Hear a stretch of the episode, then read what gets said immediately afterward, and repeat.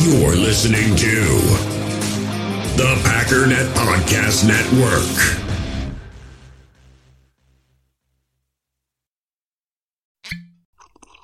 Ah, mmm.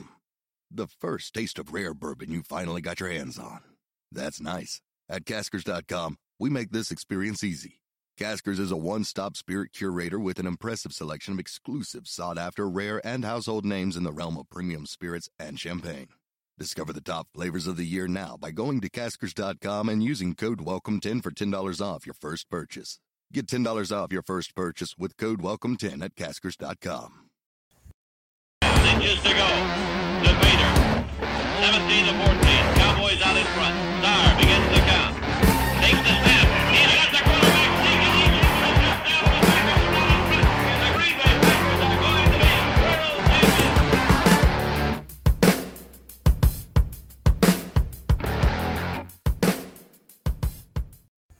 All right, what's up, guys? Welcome into Packers Total Access. My name is Clayton. You can check us out on Packernet.com. You can find me on Twitter at Packers underscore access. If you'd like to email the show, you can send a message to Packers Total Access at gmail.com. And we've got a special Chalk Talk edition of the show tonight.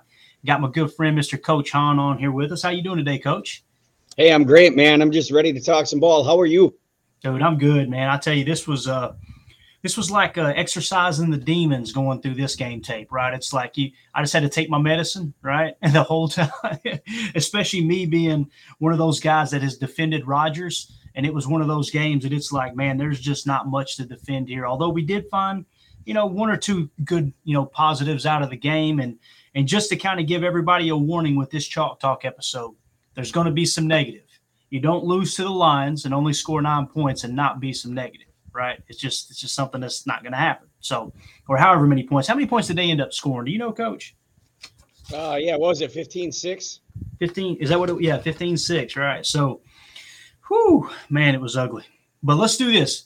We're going to kind of go in chronological order, guys. And first of all, thanks for everybody listening on the pod here on Thursday afternoon. Thanks everybody tuning in on Twitter and on YouTube Live. We're going to do our best we're going to hold each other accountable and try to explain a little bit better this week so the pod is a little more fluid. It's funny, we get to geeking out over the footage. We're going, man, look at him right there. Look at that right there. Look on the pod, they're going, what are we looking at? What, what are we looking at?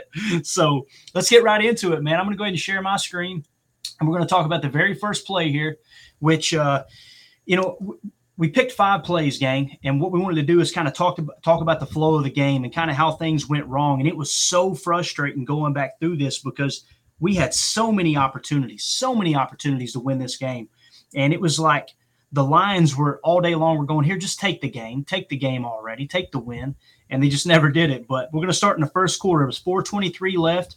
It was zero to zero, and it was a first and goal play. And I think that's the hardest thing to stomach about this play, Coach is first and goal and you throw an interception. So if you guys haven't caught on, this is the Aaron Rodgers helmet plunk. As I said on the post game show, looked like he probably put the linebacker whoever it was that the ball hit him in the head in the concussion protocol. I mean, it was a shot right to the dome. But what we had here, guys, um, was a first and goal look from the five yard line, and it was a gun 11 strong right, Z tight, halfback same. And to the best of my knowledge, and I really struggled with this, coach. I'm eager to get your your take on this. I'm calling it an RPO zone right peak. But when you watch the way that Aaron, as we unfold this play, to me, I don't even feel like he's reading anything. It was like he made his mind up right off the bat. This is going to be a play action pass. Did you get the same vibe? Uh, as we watch the center release here for those on the pods, the the, the center is going to go downfield to the backside inside backer. Detroit's in a forefront here with their overhang walked up, and then the backside inside backer is going to be the responsibility of center Jon Runyan, uh, or excuse me, uh, center Josh Myers. Um, mm-hmm. So Josh Myers actually releases about four yards downfield. He has no idea it is a pass. Um, so this is definitely an RPO, but you are absolutely right, Clayton, in the fact that Rodgers had his mind made up pre-snap that uh, the running back was not going to get this ball, and that's because Detroit tricked him. Um, they did a, a really, really nice job of tricking Rodgers, of baiting him into um, putting this ball uh, where it had to be, and and um, we'll be able to show you uh, just exactly how they did that, how they um, how they gave him the candy he wanted, but unfortunately, there's a razor blade in it. Yeah, no doubt, no doubt. And, and I'm just going to kind of hit on a few notes and I'm going to turn it over to you so you can share your screen. And I don't want to cut into anything that you wanted to cover, but I did just want to kind of confirm that's what I seen a RPO zone right peak. And what I mean by peak, guys, this is designed from the RPO aspect as we go to the camera behind the line of scrimmage. Is the, the idea is to read that back line of defense right there. And if they bite on this run, then you're going to try to shoot this ball in there to the slant, right?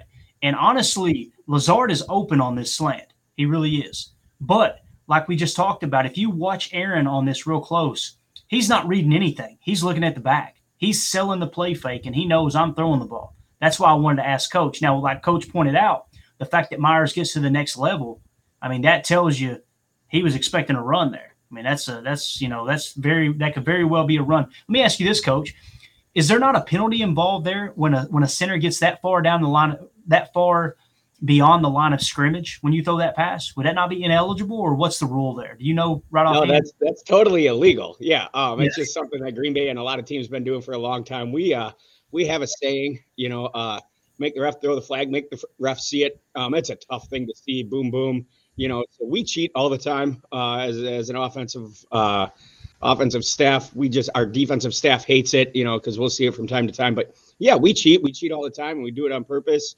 Um, you know, we'll free release, and you know, if it so happens to get called once or twice, like oh well, we'll eat our five yards because we know we get some really explosive plays off of it. So should be a Absolutely. penalty.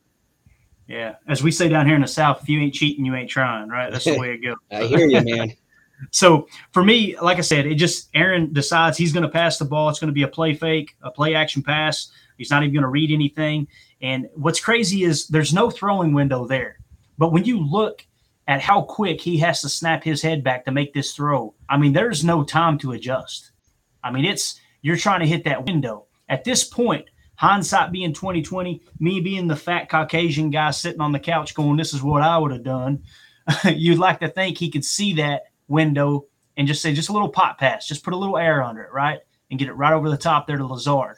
But again, that's 100% on Aaron Rodgers. There's no two ways about it. From the from the fact that he went away from the RPO right off the bat to where he put the ball right in the face mask of the defender. Of course, it getting picked. And if you watch Lazard adjust here too, Coach on, it's like you could tell Lazard's having to reach behind him anyway. He, the ball was going to be behind him regardless. It was just a bad throw. And, you know, people don't want to hear it. I kind of look at it and go, okay, is this the thumb? Because we've seen what we've seen consistently now for two weeks is Aaron Rodgers underthrowing receivers, right? And to me, that's indicative of okay, there's some there's some pain there, there's lack of strength, lack lack of grip, and I think that's why he's underthrowing receivers the way he is. And it's funny because earlier in the season it was he's overthrowing receivers. And then the last two weeks now he's underthrowing receivers. But I'm going to pass it off to you now as I went through the footage there on my part. So what we're going to do is share your screen and let's kind of get your take on it, man. All right, sounds good. Uh, again, for the listeners on the pod, um, that's usually my bad. I apologize for that. I'm usually the one saying, "Look at this dude! Look at this dude!" Um, but we're going to take a look at the Packers are in a, a, tight end set, as Clayton said, what we just simply call on over right. Um, they've got a tight end attached to the line on the right side, and then a wing just off of that tight end. You got AJ Dillon in the backfield offset to Rodgers' right. And then you got Lazard as the on receiver split out wide about five yards, and then Watkins to the very top of the screen split out a little bit wider. He's off the line. And what Detroit has done is really, really intelligent. Um, you did a really good job Clayton uh, just kind of describing this. However, this isn't um, inside zone right. This isn't zone right at all. Actually, it's a play called duo, which is kind of a, a counter action um, to zone because you can add a gap to the backside with that tight end and then even add another one with the wing. Um, what Detroit did was really awesome. If we look at the top side of the screen for those on the pod, um, they've got they're playing man across the board. You can see all 11 defenders um, within four yards of the football. Uh, so eh, they're not even they're not even in hiding that they're playing man. On the very top of the screen, you have a cornerback with inside leverage against Sammy Watkins at the very top. So he's going to take away any in breaking route, force the more difficult throw to the outside. The really fascinating thing is how the what would be your your strong side safety has drilled down to an even stance on Allen Lazard. He's essentially giving Allen Lazard the inside release. And Rodgers kind of sees this pre snap and gets a little giddy. We can see right here on the film, he sees the safety drill down. I think that's intentional by Detroit to even bait him into seeing the safety drill down, sees him in an even technique, and he's like, oh, yeah, there's no way AJ, AJ Dillon's getting the ball. And I'll show you why as I fast forward my film. I just wanted to show you that alignment here. I'm going to actually show you what he's seeing from the end zone view so that we're all on the same page here. What he's really looking at is that side inside linebacker. And what Detroit has is what we call a two eye or an inside shade defender between that left guard and center. And that eye is going to put his hands on the guard. And then they have a wide nine in Aidan Hutchinson, who's going to hold that C gap outside of David Bakhtiari. So what Rodgers is looking at is these two cats right here, these two um, outside linebackers, I guess, if you will, right here and right here. That's an invert safety. That's an inside outside linebacker who's playing tucked in. And the way Rodgers is thinking right now is this cat right here is now responsible for B gap and for that little glance, what, what you call a glance, um, we call it a slip route from Allen Lazard. And, and Rodgers sees like, hey, that corner or that safety drill down is going to give Lazard an inside release. So we're going to score here. This backer is going to have to walk up play that B gap on duo. There's no way he can play B gap on duo and stay back there for any sort of pass breakup or, or get into a throwing window. But Detroit has kind of schemed this up really well. They're going to take this two ID tackle that I had mentioned inside of the guard, and they're going to let him go ahead and get hands on the guard. And then he's going to play a peek technique where he can look A gap or B gap. And what that's going to do is slow this backside inside backer down he doesn't have to play both gap or he doesn't have to crash downhill into B gap now. So we watch this film develop, you'll see him take that hard step and then he's just going to sit. These are fit freeze rules, but they're actually playing it to the or away from the offset back. Usually these rules are played way back here somewhere in case you know, this were to slip out, or maybe that tight end were to hit a corner or something like that. That's where we usually play freeze rules, meaning that defender isn't going to actually fill into the box super quickly. Instead, he's going to freeze and wait for the play to develop and try to go into a throw window. You don't usually see an RPO away from the back because the mesh point gets all messed up. And you mentioned Rodgers' head um, into the mesh point where he's not even looking. He's just really trying to ride this duo look. And he's just kind of guessing that Lazard is going to be back here, and he will. He'll be open on that inside release because Detroit has given that to him. But watching this backer, he knew it was coming. Okay. This is just a simple trap coverage right here. We can watch him redirect, and there's no way for him to actually react to that as soon as he sees that Rodgers stands up. He's already opened up. So that's not a reaction. That tells me right away this is trap. That they've actually run a trap coverage here to get him into that throwing window. My guess is, Clayton, they took a look at this, uh, a lot of Packers film, and they thought, we're going to bait Rodgers. There's yep. no way he can look at this in the low red zone and not take this throw. There's no way he can see inside leverage and not take it because he's made a living on it time and time and time again. And he's embarrassed a lot of teams in the NFL with it. So my guess is they just trapped him. Watching it back here from the sideline view, we can see that backer stop. You can notice right now, buddy, they're not even through the mesh point in the backfield, and this linebacker is not filling B gap. He yep. is stopped. He's sitting in that throw window, waiting for this baby to come. So he just gets his hands up. He's really hoping to pick it, but if he can get his hands up and break it up, that's just as good. And he pops that sucker sky high into the air, and then the rest is history. So really, really, really nice trap by Detroit, and a really tough job by uh, Green Bay not being prepared for it or just taking that bait. Awesome. Good stuff. And, and, coach, you can keep your screen up if you'd like. I'll just, well, that's fine. I was going to say I can toggle it on and off for you, but we'll do that moving yeah. forward, whatever's easier, you know. Sorry but, about that, yeah, that's good stuff.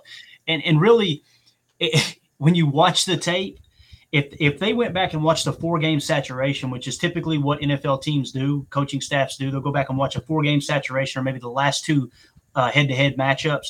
They're looking at Rodgers going, yeah, he's going to try to take this touchdown pass. And and what's what sucks so bad about it is first and goal. First and goal. I mean, you had three shots from the five yard line to get it in. And oh, it's okay to kick a field goal too, just so everybody knows, right? I mean, we passed up on so many field goals. When I say passed up, being too aggressive like this down inside the five. But uh, 100% that error was on Rodgers. And you're going to hear that said over and over tonight. Let's move on to the next one, coach. This next one, I'm going to go ahead and share my screen again.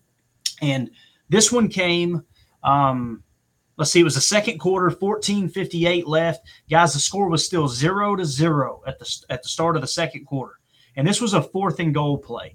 Now, I don't have so much of a problem with an interception happening on fourth and goal um, as I do a third and goal, or like we just seen a first and goal. At the same time, though, the whole purpose of going for it inside the five is if you don't get it, you've got their offense pinned back to where you can still capitalize on the field position, make them make a mistake. We're, you know, might even get a safety, get the possession right back. There's a lot of different things that can come into play. But when you turn the ball over in the end zone, you know, touchback, they get the ball back. I mean, it's just bad fundamentals all the way around. This is the stuff that we have not ever seen from Aaron Rodgers, and we talked about it on the post game show at nauseum. But let's just kind of go right to it. And what we see here is we set up the play. Um, again, second quarter, 14 58, 0 to 0, fourth and goal play. It ends up being an interception, and it's really just a horrible underthrow by Aaron Rodgers. But the play, I would I would call it ace 11, jumbo wing, strong right. Bakhtiari, the left tackle, is going to report as eligible, and it's a play action shoot mesh left tackle leak is how I would describe this play. So as he comes to the line here, uh, you can see first of all with the uh, with the jumbo wing. What I mean by that, guys, really cool formation. I know Coach On probably uh, got really excited about this one. You've got basically your normal offensive line, and you've got an extra tackle on the right side at tight end, as well as your tight end, which, to the best of my knowledge, was Marcedes. So this is Big Dog on the on the right, one of the best blocking tight ends in the entire game. So essentially, you've got one, two, three, four, five, six, seven offensive line is what you basically got. Now, as as this play starts, Coach obviously there's multiple options of this play and i think that's what got got away from me in real time and other people as we watch this unfold. It kind of felt like this play was just designed to go to Bach right off the bat. And when i watched it back i was kind of surprised because what you see here is we roll it here. For those of you listening on the pod it's a little half-hearted play fake to the right but you can see aaron looks right first. To me it looks like as you see the play unfold there's a mesh concept in the middle of the field where you basically got the receiver on each side of the line um, on one side, you got Lazard. The other side, you got Sammy Watkins. They're going to mesh. They're going to have a mesh point right in the middle of the end zone, but the play doesn't even get that far. And then, of course, the play action shoot was what I would have referred to as a shoot route. Is as you do the little half baby fake to the uh, to the running back, he's just going to run a little shoot route, which is a lot like a flat. It's just kind of a just a slant right to the uh, to the outside, straight to the sideline, and you're going to try to make them make a decision. The only problem with this play is yes, you've got multiple options. I think the design was to look right first, but you have that that delayed leak by the left tackle who reported as eligible on the left side. But immediately, coach, this play gets blown up right at the line of scrimmage. And you can see Zach Tom here at right guard. And as the play unfolds, I don't know. I'm, I'm eager to hear your take on this. But as the play unfolds, because they come up, they, they've got a hat on a hat everywhere on the line of scrimmage. And Zach Tom at right guard, for those of you watching on YouTube, is right here. And you could see as soon as the ball snapped, quick jab step to the left, and he is just eat alive. So Rodgers turns his back to the line of scrimmage, and when he turns around, there's a defender in his face. And on top of that, going back to the other camera view, you can tell when he looks right, he can tell, all right, the, the shoot is covered. They've got press on Lazard. Not that you would go there anyway. In my in my opinion, the idea would be to go to the shoot first and then try to catch Sammy on the backside. If you notice all that's covered up, then you're just going to dump it to Bach, put as much air under it as you possibly can, and get it to the big left tackle on the left side. I personally wasn't a big big fan of the play call simply because of Bach's injury. I love the creativity, don't get me wrong, but these are some of the things that I personally believe that Aaron has talked about was saying we're making things too complex. Don't get me wrong. He wants to throw a touchdown pass to, to his BFF and all of Packers Nation, coach, would have went absolutely livid if he'd have caught this touchdown pass. But as the play unfolds, like you say, Zach Tom here completely beat right off the line of scrimmage, and then Aaron Rodgers with arguably the worst pass I've ever seen him throw in his career, coach. I mean, this thing, anyone who thinks he was trying to throw it to the goal line right there are kidding themselves. The goal was to get the ball, in my opinion, to Bach, and uh, yeah, it just never got there. So you know, a couple negatives on the play. Again, Zach Tom, not his best rep. Coach, I got to say this, man. I don't think I've ever seen an offensive lineman play so well at tackle, but so bad at guard. like when I see when I see Tom McGard, he just looks so uncomfortable. You see him at left tackle, and it's like this dude looks like he could take on the world at left tackle, and it I, I can't wrap my mind around it. Maybe you see it different, but again, horrible pass from Aaron. 100% goes on 12. Bad look for Tom. I personally don't like that that play call. Um, you know, on a fourth and goal too. I don't know, man. Take the points. That's that's the way I see it. If, if you come away with three on that on the drive that we just covered, you come away with three on this play or on this drive. You know, you're up six to nothing. You know, getting into the you know getting into the the deeper part of the second quarter. But what do you see here, coach? As we share your screen. Well, sure. Uh, let me know as soon as you got my screen there, Clayton. Yeah, you're good. All right. So um, I'm gonna disagree with you here a little bit. Um, just on the play call itself, uh, we we run this from time to time when you know we want to get one of our guys uh, a, uh, uh, a, tutty, you know, a left tackle or a right tackle or somebody that uh, has done a lot of good stuff for us. Um, and the reason I there's a couple of reasons why I think this is is designed all the way to Bach. Uh, number one is the tempo that they come out with. So I'm going to run it ahead to the end zone view. Um, so for those of you that are watching or uh, excuse me, listening on the pod, we're taking a look at the Packers break the huddle. They've just put a sixth lineman in, which allows Bach to report as eligible on that left side, and they're going to break the the huddle with some pretty good tempo here. They're going to run up and get set. Rodgers under center, and they're going to go. Uh, they got Sammy Watkins to Bakhtiari's side. He is off the line, therefore making Bach eligible, which gives them now an unbalanced line. Um, as the left guard now is essentially left tackle, the center is playing in the, in the left guard spot. The uh, right guard is, is, essentially bumped over. Uh, then you got tackle tackle type of setup. Um, so this is what we just call an un- unbalanced line. Um, but they did a really nice job getting up and getting set so that Detroit couldn't really see it or, or, couldn't communicate it in time. You'll notice this cat over here, number five. I think he's the drill down safety. He sees it and he's like, hey, hey, hey, watch this is unbalanced, unbalanced. Um, and then as far as Tom goes, we'll talk about him in a moment. But uh, for my for my money's worth, um, I would say this is absolutely a set play, run and designed to go to Pac or to Bakhtiari, excuse me. Um, we definitely have Sammy Watkins here, he's going to run that shallow drag right across, almost a drive route across the middle. Um, you are going to get a shoot route here. You're going to get Lazard on a little bit of clear. Uh, the reason that Rodgers is going to look that way is to keep the attention of the backside inside so he can't get nosy and drill down on Bach. And that's also going to let Hutchinson here as this wide nine. Um, it's going to bait him up the field, thinking that they're just going to run standard roll pass here. And then you're going to leak Bach out. We have this um, there's a lot of teams that have this. They run some tackle throwback or Y throwback or variation of it, and we simply call it that. And it's a play that we rep and rep and rep, trying to get that big dog a touch. Um, and you got to you've got to rep it. And we have just a, a, one word rep for it. You know, we'll call out our personnel. So in this case, it would just be you know 11 personnel or jumbo personnel or whatever we want to call, and then we we tag it with a series of letters. Ours was TWD. I can't tell you what that stands for, um, but but um, it's it's just that play where it's like you know sometimes you call it the kid's last name and then tag special on it. So Bakhtiari special. You know you could call this just hey eleven or jumbo box special. Everybody knows exactly what their job is on that on that play. You're gonna get out. You're gonna run it. It's something you rep through the week. Everybody's excited for it, right? Because it's an exotic. So everybody's excited for it. They know what to do. Uh, for my money, that's what this is. I don't think he's actually ever really looking right. He's just selling that play fake. Um, and I can tell that because he's not reading anything here. You know, it, mm-hmm. as soon as he comes out of this, he's not actually looking at Aaron Jones. He's not actually looking at Lazard. He's got a little look off coming this way to get this backside inside backer flowing that way to stop him from being nosy. And then he's just going to not even set his feet. And it's just a little throwback pass like you see all the time. Problem is with this, um, it, it's going to work, right? I mean, tackle throwback always works and it's going to work. But Bach is just so doggone open. This is exactly where you want it to go. You don't want it to go to the goal line. You don't want it to go around any defenders. If anything, you want to put that ball back here and put it there with a little bit of air under it and let homie just go run under it, right? Like that's the way it's supposed to work. Um, that's the way it's supposed to look. That's where the way we draw it up. You know, we try to do these things all the time for those big dogs working so hard for us and it's gonna work like it's there like let's get a little air under it let's have a little fun with it um, unfortunately, that throw is way short. Aidan Hutchinson's just a freak athlete.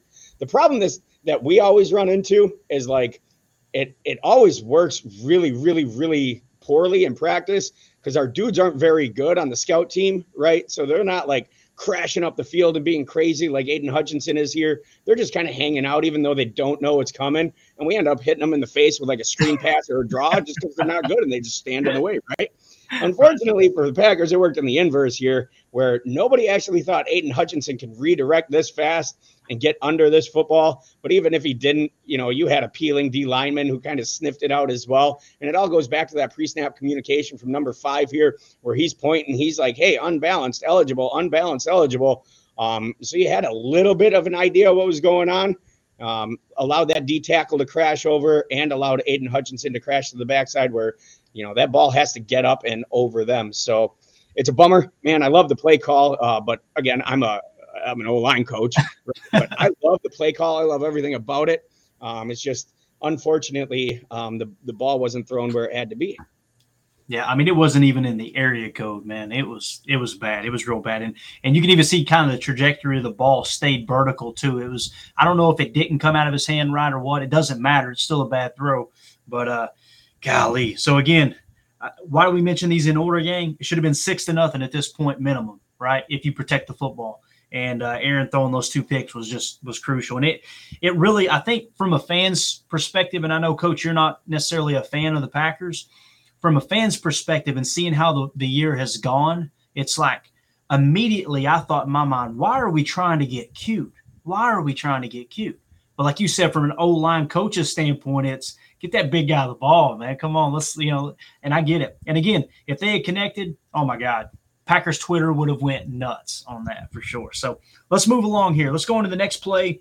And we've covered two negative plays. So let's get into a little bit of positive, coach. Let's uh let's talk a little bit about the uh, the interception here. This came in the third quarter, 10 20 left, 10 minutes and 20 seconds left. We're down eight to nothing at this point. This is a first and 10 for the Lions. Okay, so this is uh you know right here in the third quarter. This is Jaire Alexander's um, interception. And this is kind of an exciting play, man. I, I, really enjoyed breaking this one down. I was kind of impressed with what Detroit tried to do, although I think we would all agree they're not a very talented football team, which says a lot about the fact that the Packers lost to them. But what we had here, in my opinion, was a 21 tight eye, Y right, sugar motion, plus a play, and this is a play action sell climb, is what I would call it, with a halfback shot. Now, or a halfback shoot, I should say. So, what do I mean by all that? If you watch this play, now I'm going to go behind the line of scrimmage here to get a little bit better view. This is what I mean by the uh, the sugar motion. If you'll watch the tight end, I mean, he starts on the right side. We're kind of getting late here, right? He starts on the right side of the line of scrimmage, and he's and he's somewhat flexed, but you know, fairly close to the uh, the right tackle. He motions left all the way across the formation, and it comes all the way back across the right side. And, the ball is when the ball is snapped, he's still on the left side of the quarterback, which is pretty impressive. And I don't know if this was Hutchinson in on this play or not. It's a big boy. It may have been Hutch, but essentially what you've got there is a play action pass. And what they're looking to do with this play, guys, as we roll it back in here on the pod, they're looking to run a climb and a cell. Now I said a cell route. It's probably more of a corner than a cell, but I, I, wonder if it was somewhat of an option route too. But out of this close eye here, this tight eye play fake, you've got from the right side of the line of scrimmage is going to be a climb route. It's just basically a crosser, right? And then you've got on the left side, he's going to try to clear that out. And to the best of my knowledge, coach, this looks like a cover three zone. I'm, I'm going to get your take here in a second and see if you think it is a cover three. But what we're going to try to do is stretch the defense vertically and bring the crosser underneath. And of course, the little halfback shoot off the play fake is you've got the shoot route on the left side as the safety valve, right? So as we go to the other copy here, and let's kind of see it from behind the line of scrimmage. When you look at Green Bay, they're in what I would consider a 34 bear. Um, and what I mean by bear personally you got the safety in the box here. You got the you got Darnell Savage playing in the box. So they're playing run heavy here on first down. They're saying, look, we're going to make you beat us with the pass. And when I first seen the interception, I went to roll the tape back. It really caught me by surprise that we were in a base defense because this was just such an explosive play on defense by the Packers. And what I seen, first of all, right off the bat, coach, on this play fake, first of all, all the all the motion, you see Quay completely go across, they switch. And then as he comes back, look at the gap discipline on the defensive line. Like that impressed me that even with all that motion, I mean, you see the whole defensive line really take the run gaps away. Now, obviously, it's a play fake. And immediately, what you get is pressure from Kenny Clark and Rashan Gary. Kenny Clark coming from, he, he started off in the A gap on the right, which is what would you refer to this as a zero eye? Is that what you would call that, coach? Yeah, we just call that eye. Eye. Okay. So out of an eye, which basically, guys, for those of you listening on the pod, you know, zero technique is directly over the center. A one technique is in between the guard and the center. He's cheating a little bit towards the center as if he's playing nose, right? So as the motion comes across, the defensive front shifts right. They stay there at the snap, which that was by design by Detroit. They wanted to get them out of their comfort zone there. Kenny Clark beats his guy like a drum. He actually beats a double team here. So Kenny is actually in what we would consider the three technique, and he's going to beat his guy like a drum as he shifts over, comes out kind of wide. Great separation there. Off the other side, you've got Rashan Gary beating his guy off the edge. He actually had a little bit of chip help or was there for a chip help, but it turns into a release. And really, Goff knows I've got to get rid of this ball quick. And what's amazing about this and what really makes this play go is Jaire Alexander. Jaire Alexander shows on this play, as you guys see here, he's right up here. He's in what I would consider the third deep zone on that side of the field and just watch his athleticism. First of all, first of all, his awareness and his athleticism. This guy's stretching to the best of my ability, best of my knowledge, coach. His responsibility is that deep third, but he's reading the quarterback, reading the quarterback. Look at where he's at when that hitch comes. I mean, the fact that he just opens his hips and bam, he drives on the ball. I mean, that's that's as athletic of a play as you're going to get uh, from a defender. And you know, I feel like when you look at it from behind the line of scrimmage, too, coach, I feel like Goff read it pretty good. If you could see Alexander here, I mean, he's looking at Alexander. Alexander's hips are still turned. Right here, he's thinking, I've got the crosser. He's going deep. And look how quick Alexander adjusts. I mean, it, it, don't get no better than that. Now, in hindsight, if you knew Alexander was going to bail on that, obviously you're going to throw that corner route, right? And it was definitely a corner and not a sell, in my opinion. But you probably go into that corner if you know Jaire is is uh, is completely biting on that play. But the way he undercuts that crosser was amazing. Now, I want to point out one more thing so we can kind of be a little bit negative on this play. What in the world is Darnell Savage doing? Coach, this happens every week. We wouldn't, I wasn't even trying to highlight Savage on this play, but look at Savage on the pick six return. Look at him right here, 26. Like, what are you doing? like, you get upfield and hit somebody, right? And now we're going to go back to the all 22. Watch Savage right here, coach. He's obviously playing the run, right? He's in the run fit right here. He's the he's the safety in the box there. Watch him on this play. Play fake crap. Who in the heck is he covering, coach? Like, what are you doing? Like, I don't understand it. Like, and, and you got a leak coming out on that side from the fullback, I believe it was. Uh no, it was actually, yeah. Yeah, the fullback leaks out on that side. And if Goff recognizes Jaire turning on that ball, and he dumps it off. Savage's back is to the ball. Again, go behind the line of scrimmage. Look at Savage's numbers right here. Look at this. I don't know. Am, am I am I being too critical there, coach? And I'm going to turn it over to you. Is, is, that normal to just say, all right, let me just turn my back to the entire play and I'm going to run out here into the abyss where there's no other players on the field? So let's get your take on it, man. Maybe I'm being too hard on Savage again. Uh, I don't I don't know if you're being too hard on him, um, but I'm not seeing, you know, a, exactly what you're seeing. But I'll kind of take you through um, what I'm looking at. First of all, um, the really cool thing about this is I'm going to fast forward for the listeners on the pod. I'm going to go uh, to the end zone view first, where we can see, you know, kind of behind the play um, from the end zone standpoint. The first thing we're going to see is uh, Detroit giving uh, Green Bay a little of their own medicine here. They got a 6 0 lineman front in as well. This tight end that's going in motion is number 70. That's my boy Dan Skipper, the dude they call Skip, uh, right tackle for Detroit. Um, it was cut a ton of times um, from NFL teams before he finally got his shot. Got it due to some injury problems that Detroit was having. They got their right tackle back, so uh, now Skip is back to the uh, reserve role. So they're finding creative ways to get him in. Uh, you had mentioned the the motion before and what that did. Um, to this what we would call eye. Most people call it a one tech, whatever, uh, to the nose and the, the defensive line. Um, Detroit actually has what they want here. So we're going to watch Quay and the line, uh, Quay and the other uh, invert linebackers shift, meaning they're definitely shifting strength. We're seeing the defensive line shift again, meaning they're setting their strength to skip to that 70. And then when he reverses, they don't have time to reverse that and switch that back. So they caught Green Bay exactly where they wanted them to be. And then technically, if they run this ball, they're plus one, right? Because yep. they've got their strength set. You've got Skip coming back to clean up this backside stuff. This is like zone lead back uh, type of look here. So we got hat on a hat football here. If this uh, full, if it's not a play fake, then this fullback right here is going to lead up right here to the inside backer, and you're going to be able to run a play called zone lead, which is very similar to ISO, and you're going to hit that seam and go.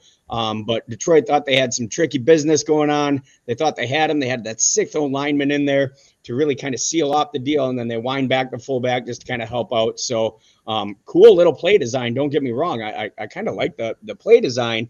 Um, yeah but it was actually just done a little bit better by Green Bay, unfortunately. So it's not quite cover three um, in my understanding. This is again, um, we're starting to see Joe Barry really explore some of those Saban tendencies, right? So this is what we call Rip Liz match or match three. Um, it's stolen from Saban. And essentially, the rules are very, very simple. This corner is going to have outside leverage, playing funnel technique, funneling the outside receiver to the single high safety. Um, it's the same look we have over here with a funnel. And the reason you're playing outside leverage and allowing that stuff to go into the middle is because you've got these route capped by the safety way up here, right? So we've got that route capped. And now when you're playing outside technique, it allows your eyes to get inside. So the corner's rules are you are man only out and deep unless unless cross. So we call mood man only out and deep, right? So you've got him man, but this is where some of those zone uh, man rules come into play. You've got him only out and deep. If he goes out or deep, he you can take him man. But under cross means you can keep your eyes peeled to any crosser, and that's a good way to take care of sail concepts. It's a really good way to take take care of like deep scissors and mesh and stuff like that. So the coverage they have called on here is really, really nicely done because when he sees the in breaking route, he knows the safety has him capped, and Jaire can then snap his eyes across the field and take first crosser. It's kind of like that invert uh, cover one robber stuff that we were seeing a couple of weeks ago, except now it's at the third level. It's with the corners and the safeties. So as soon as he sees that crosser, he can go ahead and take care of that. This concept is a great concept. This little corner concept, as you were saying here. So the outside receiver is going to run a poco or a post corner, and then you're going to get this long mesh underneath it. You're supposed to carry the corner and the safety to the post and then to the corner. And then there's nobody left in this semi low hole for that long dragging mesh route. Um, Jaire and, and Joe Barry did a really nice job of recognizing that if it is a pass, that's what it's going to be. We're going to be a down a man in coverage. So we're going to have to steal a guy from somewhere. Then when you saw 70 come in the game, you're like, all right, they're probably not throwing a deep crosser to him. so we can go ahead and check this sucker off to rip Liz match, which is what they did. And as soon as you can, you can watch Jaire's eyes right here as he's watching this Poco start to develop and he's playing his funnel technique. His eyes come in right here.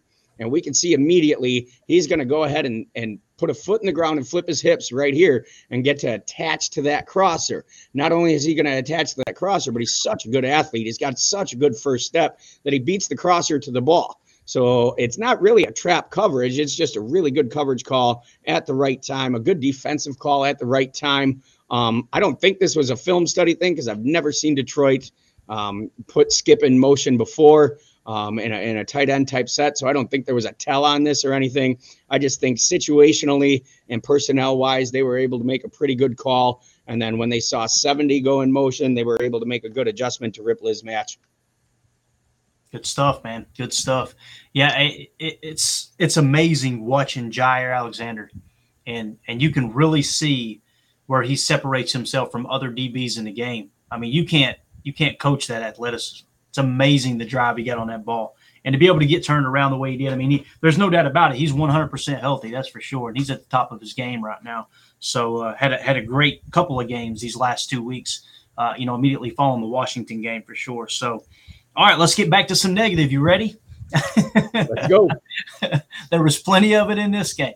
All right, so up next we have the uh, This came in the third quarter, 23 left. You're down zero to eight. This is immediately following that interception, guys, from Jaire Alexander, right?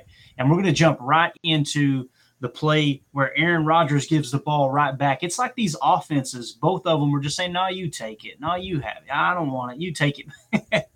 but third quarter, 923, uh, Green Bay's down eight to nothing. Second and nine play. And this is the interception from Aaron Rodgers. It was picked by the uh, the young guy there, Kerby Joseph. You know, you heard Aaron talk in the presser about how it was a great play by Kerby. Um, it was it was a good play by the defender, by the strong safety, but in my opinion, it was a worse play by Aaron. Um, it was an 11 gun empty, strong right flex. You had the T that was wide right. So let me explain that real quick. 11 personnel, one running back, one tight end. It was an empty look, strong right. The tight end was flex. So he's detached from the offensive line, which you have Tonyan right here. And then you've got the T receiver, which is going to be um, Aaron Jones up at the very top of the screen. And those of you on the pod were going from right to left. Okay. So it's an empty set. And essentially, what the play call was, was Ohio post dagger, is what I would call it. And um, Ohio is a concept where you have, if you look at the bottom of the screen here, for those of you watching on YouTube and Twitter, you have Sammy's going to run a go route, and then you're going to have an out route underneath it. That's what you call an Ohio concept. Okay. And on the other side, you're going to have a post from the tight end, and then you're going to have, along with that, a dagger, which is going to be a deep route, kind of a, uh, you know, I, I I guess it could be considered a corner route. To me, it looked like a go route that was just kind of bent, kind of a kind of a fade nine route, and then the uh, the aspect of the dagger is going to be a dig underneath. Now, again, I want you to really key in on the fact that this was a second nine, guys, second nine, and it's a one possession game, right? And as the play unfolds, what you're going to see at the bottom of the screen, here's the Ohio, right? So you got Sammy going deep, you've got Amari Rogers on the out route. There's your Ohio concept. As we roll it back, you've got Tonyan who's going to try to bend around that mic and get down the seam on that post route. And then, of course, you've got the dagger concept with Lazard going deep. Really looks like a corner right there. They play great outside leverage. And then you've got the dig underneath with Aaron Jones. So the thing that stands out to me here, coach, I mean, Aaron reads it's too deep right off the bat, right? I mean, he, he sees the split safeties. There's two safeties on the shelf, and he's going to try to hammer this into Tonyan no matter what. I mean, he's just literally as soon as he clears the backer, you know, one of the things that Aaron always liked to say is if I see numbers, I'm throwing, I'm throwing in that direction. If I see a defender with his back turned, right, then I'm going to that guy. At this point right here, as he finishes his drop, it looks like the backer is going to turn and run with him, but then he faces the line of scrimmage. And to me, Aaron panics. It's like, I'm just going to try to hammer this thing in. And if you watch Kerby, uh, Kerby Joseph up here at the strong safety position, he's reading Aaron like a freaking book undercuts that route beautifully, gets the pick, right? And and here's one of those situations too. There's no reason to press. Like I want to ask you too, coach. Do you think this is two man under or is this Tampa two coverage? Because the mic does get pretty deep out there. Although he didn't run with the seam, he faced up to look like cover two man, but I could be wrong. I mean, everybody's pretty much a man on a man, two deep, uh, two deep safeties. Uh, the only thing that kind of threw me off, of course, ball was already gone as the free safety breaking back toward the center of the field. Maybe he was just reading Aaron as well. But this is a safe coverage on second nine. You come out in an empty look, everything's flexed out wide. For me, it being a second nine play coach, you got to live to play another down.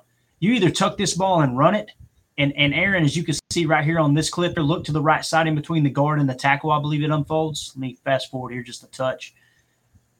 You can see as it unfolds, Aaron can tuck this ball and go right there. Right now, they had a little bit of a, a little bit of a, a defender there, a defensive lineman is probably going to come off and close that gap. But the biggest part for me is this dig. The dig is there. The dig on the dagger side up top, coach, it's there. Hammer that thing. You see the two safeties on the shelf, and, and the safeties are playing it perfect. They're going to use that boundary as an extra defender. He's got to either thread the needle outside to Lazard, which they've got outside leverage, so you're not going to see that happen.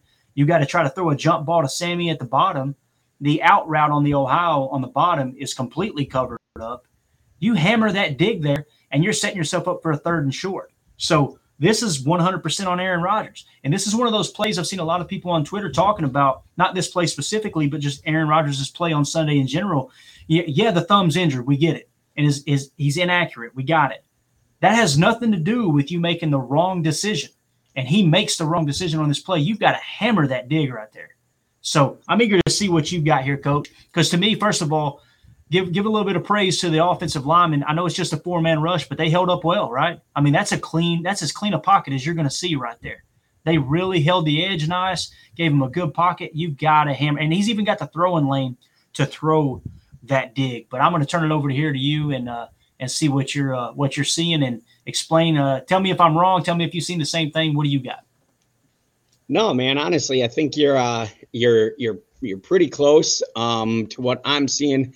Uh, we we've got two man under here. Um, this inside backer here, because it's empty. You know, he doesn't have a threat out of the backfield. You know, so he's not quite playing a, a spy. He's more of what we call a rat. Um, again, similar to the some of the Saban teachings um, where he can go ahead and reroute that number three receiver and then just kind of rat the middle of the field. And I'm thinking he's ratting um, to take away any potential inside release because we'll see him start to attach to the tailback Jones here. Um, if that Gotcha. were, if that if that uh, dig were to be thrown at all, that little drive route by Aaron Jones. But to me, man, um, I don't like the play call, and and you don't you don't hear me say that very often at all. Um, but I don't like it at all. Uh, we got your mandatory outside release here.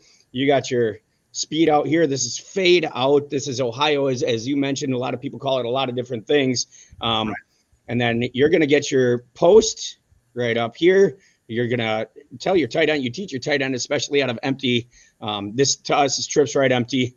Um, you're going to get your post to outside of first level, inside of second level. That's all very standard stuff. And then you're going to have your what we call a bender and then your dig underneath, as you've already shown um, everybody thus far. So that's what the concept looks like. Here's the reason I don't like this play call. Okay. It's this cat right here. He's stacked up over the top of your number two receiver on the backside of trips. So you got four defenders here and three defenders here. If you run a fade out concept here, what you call Ohio, who's here to stop this? Like, who's here to threaten this? Who's here to walk him out? If we get this safety walked out of the play, this is absolutely a touchdown. I'll show you why. As we kind of fast forward this thing and watch this play develop, if you get a vertical threat on him, because he's reading number two, you know what his rules are. It's two man. Right right? He's reading the number two receiver. If you get that and you keep him in this area right here, if he's got a vertical threat and he's got to stay numbers to sideline, look at all the window that we have to throw into here. You can lead Tonyan more. You can put it in the on the O and let Tonyan go get it because he's bigger, stronger, and faster than everybody else, right? But you don't have that in the play call here. So this safety gets to be lazy. He, he can trust his corner one on one with Sammy Watkins and think that, hey, eventually I can get there over the top of the cradle to help out with that. But the second that this ball is released, his his hips are open and you force a real tight window here. I mean, yeah. take a look at this. Now Rodgers has to throw that sucker in roughly four and a half, five yard window, and you're chucking this thing from 22. I mean, his release point is 31 yards down the field. Like that's a real tough closing window to try to put that thing into. Looking back on it, and we can all critique play calls, right? Like we could do that until we're blue in the face. But the the better play call that I see that that we like to run out of empty is let these guys run your landmark verticals, right? Tell Sammy Watkins you are running a landmark vertical to the pylon. Tell your inside receiver on the up, I, I don't is that Rogers maybe that you're taking this sucker onto the numbers. You got to widen out that safety. If he goes middle of the field, you get a touchdown. If he attaches to you, Tonyan gets the touchdown. Then we can put this landmark right in between the hashes. We can keep this bender route on, and then we can do whatever the heck we want to right here, right? We can run our dig, we can run a little whip route, right? We have all sorts of options on this backside here. Um, if as long as we can control the safeties, if you can't control the safeties, you can't beat two man under, right? So that's what I'm seeing here. I, I wasn't in love with that play call at all. Um, definitely need a way to to control that backside safety and make that window a lot less tight. Because take a look. Kerby Joseph has all the room in the world to undercut this route, knowing that if I get beat deep, that's fine. I got my buddy over the top to maybe jar that ball loose or at least put a big hit on it and make him earn a touchdown. But he has no regard to that whatsoever. And you're going to be seeing it really, really nicely from the end zone shot here. As this thing develops, Kerby Joseph has absolutely no worries of getting beat deep here. Stepping yep. up, he can run right under this ball. He don't care Like if this ball is dropped over the top of him, you got a safety coming in to head hunt to put a little heat on the body. By the time that ball is actually delivered to where Tonyan could have got it, your safety, uh, your backside safety is already on his heels, kind of coming off it, knowing that hey, Kerby's got a, uh, a pick. Let's go. So frustrating play call to me, to be honest with you. Yeah, and you know, Aaron said something.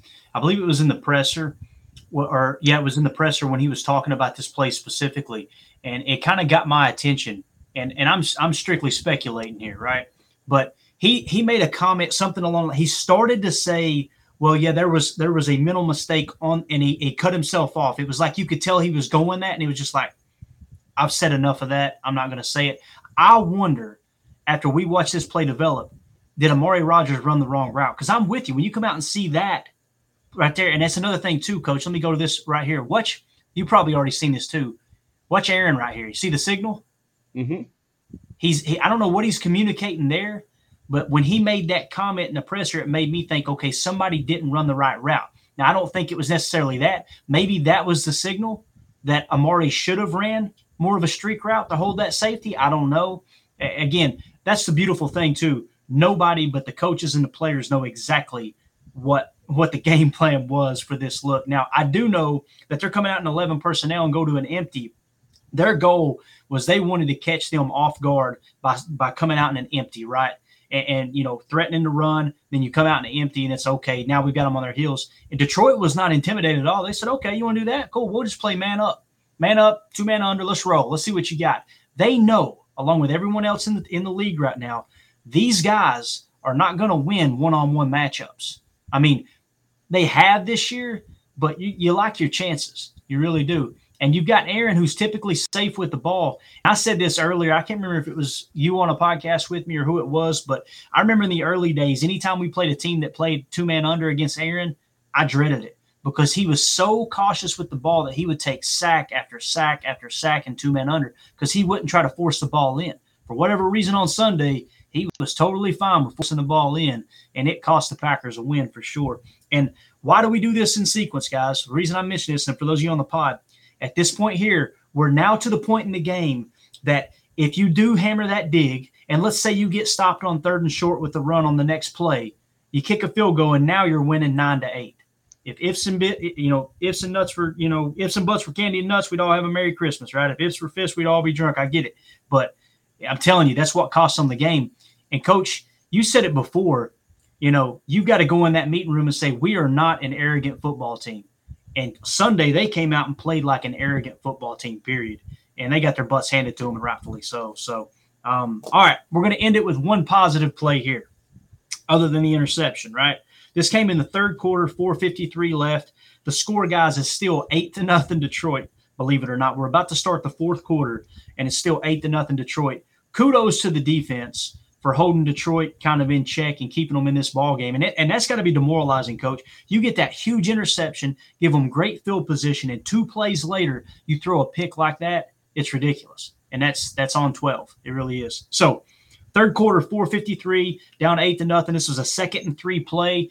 And this is one that kind of got swept under the rug. Of course, uh, during a loss, nobody wants to talk about anything good. It's it's always going to be bad. But I really really like this throw here. This was a touchdown pass from Aaron Rodgers to Allen Lazard, and this is uh, going to get it within you know eight to six. They go for two. They don't get the two point conversion. But this was an 11 ace doubles on strong left Z motion tight corner out and go climb play action halfback leak. So this is a play fake play. And as everything unfolds, first of all, I want to say I don't like the play call from a sense of putting DeGuara on an island. So as we go to the tape here from the end zone cam, you've got DeGuara out here playing tight end, right? That's your strong left. Okay, he's attached. As Aaron drops back to run a play fake, you've got DeGuara one on one, and you maybe you can shed a little light on this, coach. I kind of feel like the tackle should have helped on that side, but it's obvious Aaron probably ID'd the mock, said, Hey, here's how we're setting everything up. Maybe it was Myers that set it up. But as we go to the play fake here, the play action pass, Aaron turns his back. It's DeGuara against an edge defender, and that edge defender eats his lunch. I mean, it's just a grab and go, and Aaron's going to take a shot here. Bang. I mean, it's he had time to deliver the football. It was one read and let it rip. That's all he had time to do. But DeGuara getting beat right there. And, and I've seen people all week long, coach, talking about DeGuara should have graded out better. DeGuara should have graded out better. And I never seen this play, right? That pass blocking is important at the tight end position too when it comes to grading. But uh DeGuara Guarana island gets beat like a drum. There's zero time. And and this is just 12 throwing Allen Lazard open. As we go back to the all 22, Aaron, you're going to see get crushed. Here's the uh, the motion that we talked about, the Z motion tight corner. So basically, he's going to motion over, get in tight, and he's going to run a little corner route, right? And I wouldn't even really call it a corner route. What do you call that, coach? When it's a sharp angle in and a sharp angle out, what would you refer to that route? You got a, a name for it? Is that just another one of those get open routes? No, that's crack and go all day long. It's looking like Lazard's going to clean up that backside inside backer in case you get a disconnect or a cutback on that duo type of look. And you see the outside back or the inside backer, excuse me, react to that. You know, he's putting his hands up thinking, hey, here comes crack, crack, crack. He's thinking he's going to um, get pegged there. That uh, inverting safety, I guess, not really an outside backer. He's thinking he's going to get cracked by Allen Lazard and duo is going to pop outside of him. Um, so that's definitely crack and go uh, really good play design. I really liked what they did here. Gotcha. Good stuff. So the crack and go, I like it. And and we have seen it all year long, guys. You, you, know, me and Ryan were were chuckling. This was back in the preseason. It seems like it was two lifetimes ago now, back when we were all in a good mood as Packer fans. But we've seen Lazard crack all preseason. And it was awesome. It's like, oh, I can't wait to see that. And, you know, that's that's why guys become aware when you know you've got a physical wide receiver that's going to crack and you can kind of see him flinch, can't you? Like, ah. but again, Lazard, this isn't really bad coverage, in my opinion. You may disagree, coach, but I mean, he's running stride for stride with Lazard. 12 puts this ball right where it needs to be. I wish I had the TV copy just to make it a little bit a little bit more clear, but you can see again Aaron DeGuara getting beat, Aaron taking the shot, and he just throws him open. Look at the placement of that ball right there you have plays like this where you're like, that's 12. I mean, that is deadly accurate right there, right? But then you get other plays like we seen earlier where you're hitting people in the face mask and uh, and obviously underthrowing David Bakhtiari by six yards. So you take the good with the bad. But thought we would end it on a positive note with that. That was uh, Green Bay's only score of the day, and uh, to me, this is just this is Aaron being Aaron here, man, with that accuracy. I mean, it's it's there on the money, but Unfortunately, you throw you throw three picks. It's hard to remember that one touchdown because again, I want to put emphasis on. You know, somebody asked in the chat. So, what what would you say, Clayton? Seventy percent Aaron's fault, thirty percent LaFleur's for this game plan. You know, the the horrible offensive performance. I I said more like 80-20. I think it'd be eighty percent Aaron because I mean these are mental mistakes. At this point, you should be up nine to eight, and then right here you're going up what fifteen to uh, fifteen to eight and you got the ball game well in hand. So I'm going to turn it over to you, Coach. What are you seeing here, man? Uh, yeah. Uh, first of all, you got a real good eye for this stuff. Um, you know, it, it's it's real important to ID DeGuara one on one against an edge rusher. So nice job on that. I'm going to show you kind of why they, in my opinion, why they did it, and it's a real smart kind of uh, coverage identification and then coverage beater uh, from what we're going to see from Detroit. So as we stand right now, the the numbers of the receivers that um, Detroit is going to key to um, from corner, who's going to stay man to this inverting safety right here. Um, for those on the pod, the the strong side safety or the safety to the tight end side is drilling down into the box, um, thinking run here, and then you're going to hold this backside safety up as a single high safety. So this safety that's drilling down into the box has to identify one Two is the attached tight end, and then three, the running back. If he happens to come my way, is the number that would be the number three receiver. And the cool thing about it as this play develops, and I'll show you here, when you put DeGuara one on one and you max pro him, it makes that inverting safety now switch from DeGuara as the number two to now AJ Dillon as the number two receiver, that back out of the backfield. Once Josiah DeGuara has to pass pro and is not going is very evidently not going out for a pass it makes that safety hang out down in the box. And we're going to see why that's so important here in just a moment. He's got to hang out down in the box. He can't just bail back now and provide any under over coverage simply because his new number two receiver is in the box. So kind of a cool way of you know getting some max pro but also kind of messing with some coverage rules. And then by putting DeGuara, or excuse me, not, DeGuara, but uh, Allen Lazard in that short motion with that crack and go, um, it's really going to put that corner in a tough, tough situation because with the crack and go, now the corner is going to get on his backside. And we know in man coverage, really the best way to beat it is to the outside. You know, corners are going to do everything they can in man coverage to take away the inside. We saw that on the first play of the game or the first play that we went through where Rodgers threw the pick, where they were giving intentionally the receiver the inside and Rodgers thought he had a gift. Well, you don't usually do that in man coverage. You do everything you can to take away the inside, force the, the more difficult throw. And then when Lazard is able to bend this now with that inverted safety, who ends up right here with him way out of the box, way out of the, or in the box, excuse me, out of the play, that's going to open up just this beautiful window on this crack and go route right here that Rodgers can just start to lay the ball into and he can throw away from that single high and over the top of the corner. Is it an easy throw? Heck no, um, especially given the pressure. It's a beautiful throw, just an absolute gem. Um, but it is in the spot where it can be. It's a it's a much safer throw because now you either miss your receiver long and you live to see another down, or you know you get to capitalize on it. So some kind of cool scheme stuff. Um, full slide protection here from Green Bay, and usually in full slide protection, um, you use it on a play fake and you bring the back here to seal off the end, where they're going to switch the responsibilities of Deguara and the back, leak the back out to hold that inverting safety, and knowing that you got that crack and go route. Um, one thing of interest here that is kind of cool is if you didn't have that crack and go, if that safety didn't attach right here to the running back and, and they blew the coverage, the nice thing is you had it up top with a little Texas switch here by number 83 um, or 80. I don't even know who this cat is. 83. Um, a little, Toure, yeah. I'm sorry, who? Samori Toure, rookie. Yeah, yeah. just just a, a beautiful, beautiful route, knowing that you've got Sammy Watkins taking over the top. I mean, yeah. if this throw to Lazard isn't there, this is definitely your number two in your progression. Um, gorgeous route run by that young man. Got this poor defender all turned around. He looks like a Tecmo Bowl dude right here. He's just skipping backwards, right? He's in trouble. Um, gorgeous route there. And then Allen Lazard. So don't get me wrong, there is a little bit of hope, right? But it, it this is boiling down to some execution flaws um, overall. And it, it's definitely stuff that has got to get cleaned up to get some victories here.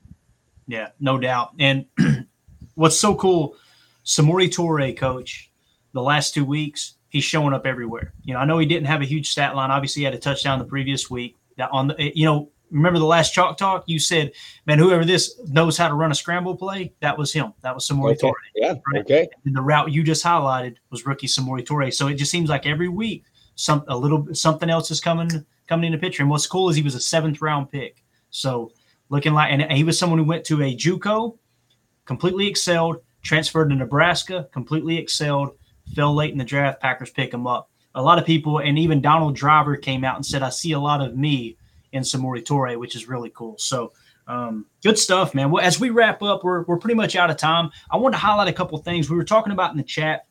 Just it got me digging into some numbers. We were talking about how, um, you know, some of the the defenses seem to have caught on to this scheme, right? And the numbers are down. And, and, I did a little study and found out that roughly 40% of the league is running or they come from the origins of the Kyle Shanahan wide zone boot scheme, right? And we got kind of a little bit of an update. You know, the darling this year that I've noticed, I know eh, you, you may even get uncomfortable me mentioning gambling. I follow the money. You know, when I look at where where the money goes, within the gambling world of the NFL, I go, okay, there's those are the numbers that are probably most important. There's a reason that Vegas can, you know, give away those free drinks with the pretty little umbrellas, right? They know exactly what they're doing. And the the statistic that I keep hearing over and over and over is points per play. You know, when we try to gauge offenses, you hear points per game is important. You hear total yardage is important. You hear yards per play is is important. One of the new ones that's that's new to me is points per play. And I kind of broke it down and went through and said, okay, in 2021, let's look at the OGs of this wide zone uh, boot scheme, right? You have Kyle Shanahan with the 49ers, you have McVay with the Rams, and you've got LaFleur with the Packers. Those are the three that have really had the most success with it of recent years. In 2021, points per play, the Rams finished seventh in the league. The Packers finished 11th, and the 49ers finished 13th. Fast forward to 2022, the Rams are 28th. The Packers are 27th. and the 49ers are 16th. And it's like, and and you can look at the rest of the league and go, well, they're not the only ones running the scheme. That's correct. But you've got some of the young guys that have put their own spin on this scheme, right? And as people spin off, just like McDaniel going to Vegas and kind of doing his own thing now when he left New England. But across the league, some of the young guys, Seattle got their own spin on it. Number two this year in points per play. Miami, number seven, which is McDaniels, that was the OC in San Francisco. In Cincinnati, number nine in the league, points per play. That was, if I remember correctly, that's Zach uh, uh, Zac Taylor, right? That came from the LA Rams a couple years ago. And then in Minnesota, the new darling is Kevin O'Connell. He's 11th in points per play. So you're seeing this new wave of guys putting their own spin on this offense. Now, we talked about the Patriots, and we're going to wrap up right here. The Patriots last year running their old system, their old scheme. In 2021, their points per play was fifth in the entire National Football League. For whatever reason, the hoodie, the GOAT, Bill Belichick said this year, we're going to switch our scheme up. I'm going to put both, uh, gosh, I can't remember their names now. He was the head coach. Uh, Joe Judge was the head coach in New York with the New York Giants. He got fired. Bill Belichick invited him right back in the building. Matt Patricia, who was the head coach for the Detroit Lions, back in the building. He put both of those guys on the offense and said, We're going to revamp, redesign this offense and we're going to the Shanahan wide zone boot, right? Last year, Belichick's old offense, fifth in the league in PPP. In 2022, they've dropped all the way to 14th. And this is Mac Jones excelled last year, right? He was he was the rookie quarterback that everybody said, man, they missed him. That was that was the quarterback of the draft. He was smart. He was NFL ready. He was inaccurate. He was accurate. He can make decisions quick. And it's just I see all of these similarities across the board, and I'm going, Coach, man, it seems like the league is caught up and we're starting that new cyclical change. You know, you got any thoughts on that as we wrap up? I mean, defenses are smart. The days of just lining up and pummeling dudes, uh, you know, those are those are gone. I remember this kind of same thought process in all my studies with the zone blitz uh, way back when I first started coaching, and you know what it did in the NFL for quite a while, and then you know people started to learn how to attack with you know RPO type of stuff and shovels and unders and gap schemes and that sort of stuff. And uh, that's when mesh was really starting to come in, and the air raid was really starting to take over. Um, so now with this this zone type of situation, defenses are really learning how to do a good job of you know both steal gaps and get their defenders out of conflict. And we saw it on the very first play that we looked at where you know, duo is a really, really big part of a wide zone scheme. That's essentially your counter play is to just win double teams, um, reverse pivot out from under center, or or have a designated wind back with your running back. Duo is a really big one to counteract zone. Um, and if you're not having defenders in conflict anymore because you can fit freeze them and you can give them specific rules for specific plays, you're going to have to figure out a, a way to to really do a good job of conflicting those defenders again. And what Minnesota is doing, which is just so nasty, is uh, they're cheating and they're cracking that they're cracking that fit freeze defender with a slot receiver, and then they'll go ahead and release him in just in case it is an RPO. Uh, designed for him to leave, so I mean they're doing a really good job of blocking him downfield and just you know daring the refs to call it. So I think I think it's awesome. Yeah, I think it's great, man. And again, it, it kind of goes without saying, but if you know if you don't like change, what's the old quote? If you don't like change, you're gonna like you're gonna like irrelevance even less. And it kind of feels like those three coaches are stuck in they're trying to hammer this along and, and stay in this. And the young whippersnappers are coming in going, Hey, let's have a little bit of fun. Now I will say it does help that in Seattle you've got a baller like DK Metcalf stretching the field. In Miami, you've got Jaylen Waddle and Tyreek Hill. In Cincy, you've got Ja'Marr Chase. In Minnesota, you've got Justin Jefferson. Who does Green Bay have? Right? Who does the 49ers have? Right? And then who does the Rams have this year?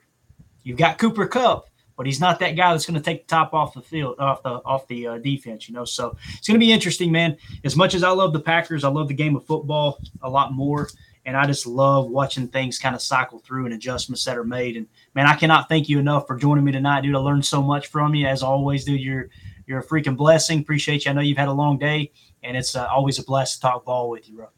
No, you know I look forward to this all the time, man. It was absolutely my pleasure. Thanks for having me. Absolutely. Guys, we're going to get out of here. Again, thank you guys for hanging out with us here uh, on Twitter and YouTube. Also, thank you for uh, listening on the pod there. You're on the ground on Thursday afternoon. Hope you guys have a great day. As always, let's go out and be the change we want to see in the world. Go, Pack, go.